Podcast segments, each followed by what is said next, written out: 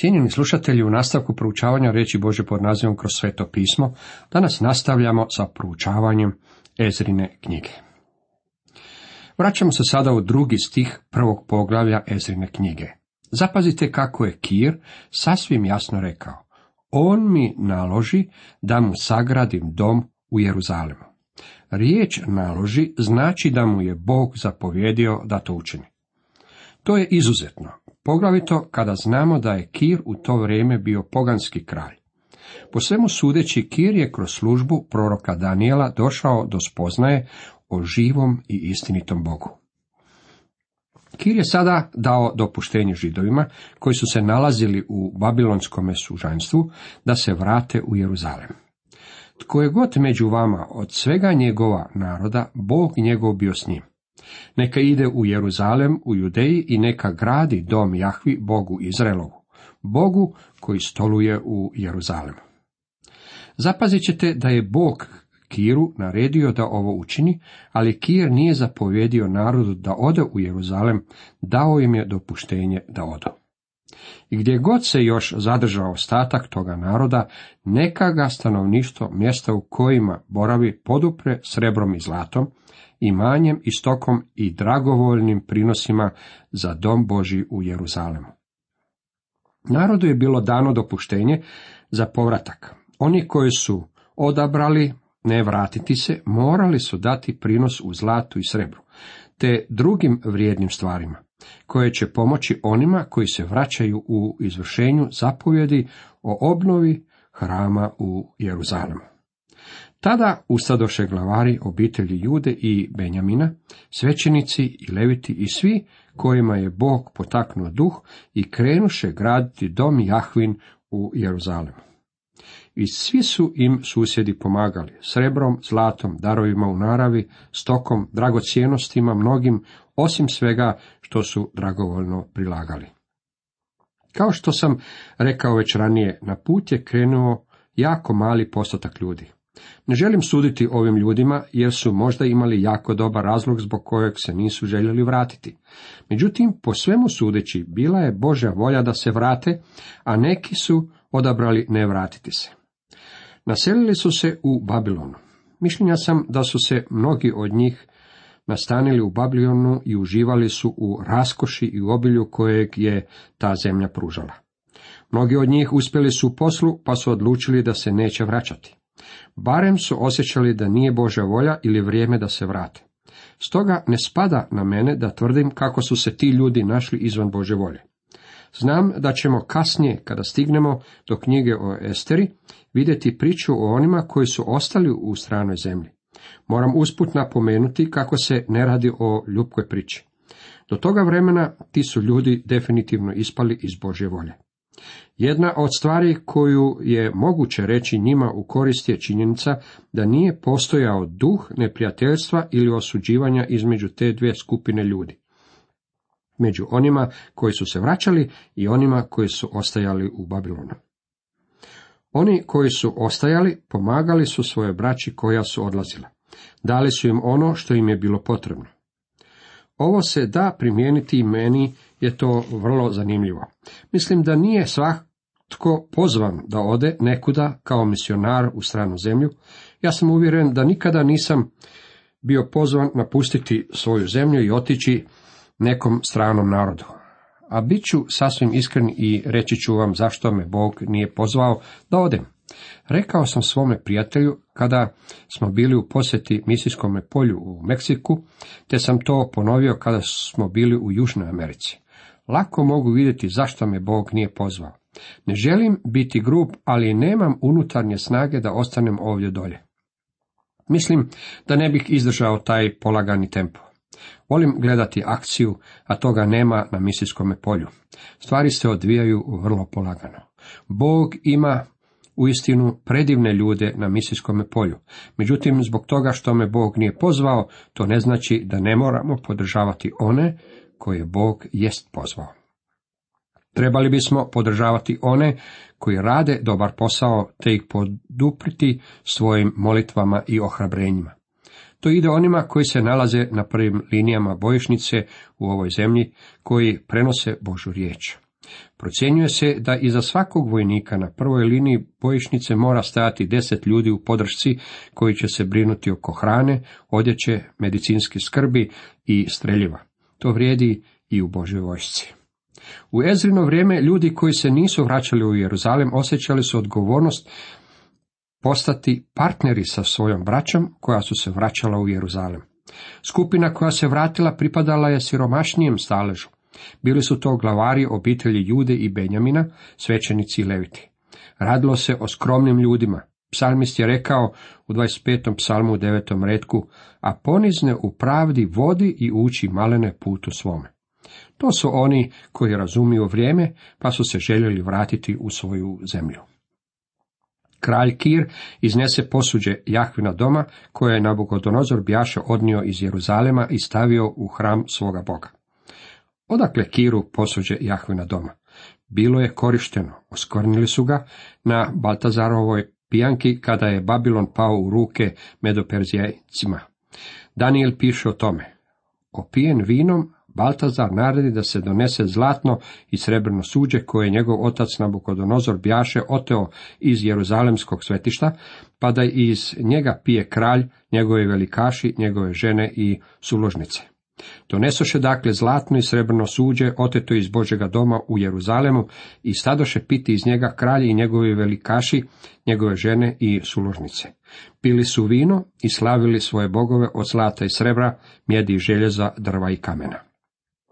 Te iste noći Babilon je bio zauzet. Persijski kraljevi odložili su ove posude, a kada je Kir postao kraljem, one su bile na istome mjestu. Bog se zato pobrinuo. Ove svete posude, svete u tome smislu da su bile određene za Božju upotrebu, vraćene su u ruke svećenika i levita koji su se vraćali u Jeruzalem. Kir, kralj Perzijski, uruči ga Mitredatu, rizničaru kojega izbroji judejskom knezu Šešbasaru. Kada su bile službeno predate u ruke židovima, nalazimo zapisane i stanovite detalje s njima u svezi. Evo njegova popisa. Zlatnih zdjela 30, srebrnih zdjela 1029, zlatnih čaša 30, srebrnih čaša 410, ostalog posuđa 1000. Svega zlatnog i srebrnog posuđa 5400, sve je to odnio Šešpasa kada se sužnji vraćahu iz Babilona u Jeruzalem. One predstavljaju izuzetno bogatstvo. Poslane su natrag u Jeruzalem. Drugo poglavlje donosi nam popis onih koji su se vratili u Jeruzalem pod Zerubabelovim vodstvom. Ovo su ljudi oni pokrajine koje su se vratili iz sužanstva u Babilonu, kamo ih bjaše odveo babilonski kralj Nabukodonozor. Vratili su se u Jeruzalem, u Judeju, svaki u svoj grad. Stigli su oni i s njima Zerubabel, Ješua, Nehemija, Seraja, Realaja, Nahamani, Mordokaj, Bilšan, Mispar, Bigvaj, Rehum i Bana. Evo popisa ljudi od naroda Izraelova. Pokušati pročitati ovaj popis bila bi dobra vježba u izgovaranju hebrejskih imena. Židovska imena bilo je teško izgovarati i prije zatočeništva.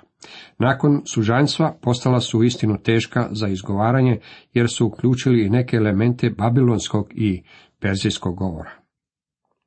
Zapazite da se u drugome stihu spominje čovjek imenom Nehemija.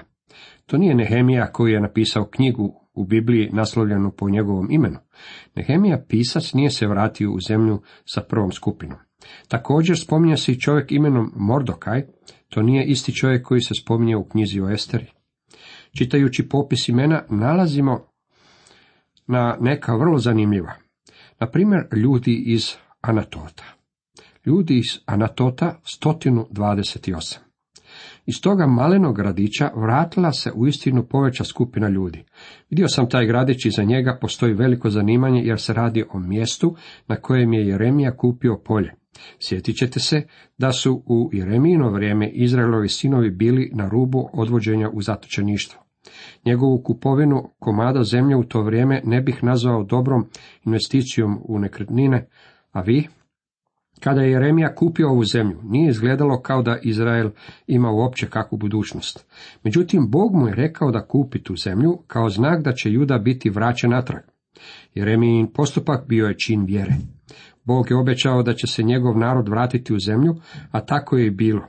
Ovi ljudi iz Anatota mogli su zahtijevati tu zemlju, jer ju je Jeremija kupio i dao njima. Vratili su se tražiti ono što im pripada.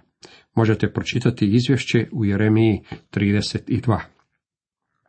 Postoje mnoštvo predivnih duhovnih pouka za nas u ovome odjeljku. Možemo biti djelatnici u tome poslu, neki obnavljaju hram, neki šire Božu riječ, neki odlaze kao misionari, neki podržavaju one koji odlaze. Jedna od uistinu predivnih stvari je ta da ćemo jednoga dana biti nagrađeni. Djelo svakog čovjeka bit će ispitano glede nagrade. Svi ćemo se pojaviti pred sudištem Kristovim. Svaki vjernik pojavit će se pred Kristovim sudištem. Jer nam se svima valja pojaviti pred sudištem Kristovim, da svaki primi što je u tijelu zaradio prema onome što je činio bilo dobro ili zlo, piše nam u drugoj Korinčanima petom poglavlju desetom redku. U dodatku ovome čitamo Svačije će dijelo izaći na vidjelo. Onaj dan će pokazati, jer će se u ognju očitovati. A kakvo je čije djelo, oganj će iskušati. Ostane li kome djelo koje je nadogradio, primit će plaću. Izgori li čije djelo, štetovat će on, sam će se spasiti, ali krao kroz oganj. Prva Korinčanima 3. Kad sam bio u Korintu, slikao sam se kako stojim pred Bemom. Tada mi nitko nije sudio, nisam niti primio nikakvu nagradu. Međutim, jednog dana stati ću pred Kristovo sudište. Ne želim da me krivi za nešto. Ne želim da mi kaže kako je sve što sam učinio u stvari drvo, slama i sjeno. Ne želim da moj trud nestane u dimu. Želim da u mome dijelu bude zlata. Pjevači, sinovi Asafovi, 128. U zemlju se vratilo 128 pjevača. Duh slavljenja i radosti bio je u njihovim srcima i životima. Imali su puno toga čemu su mogli pjevati.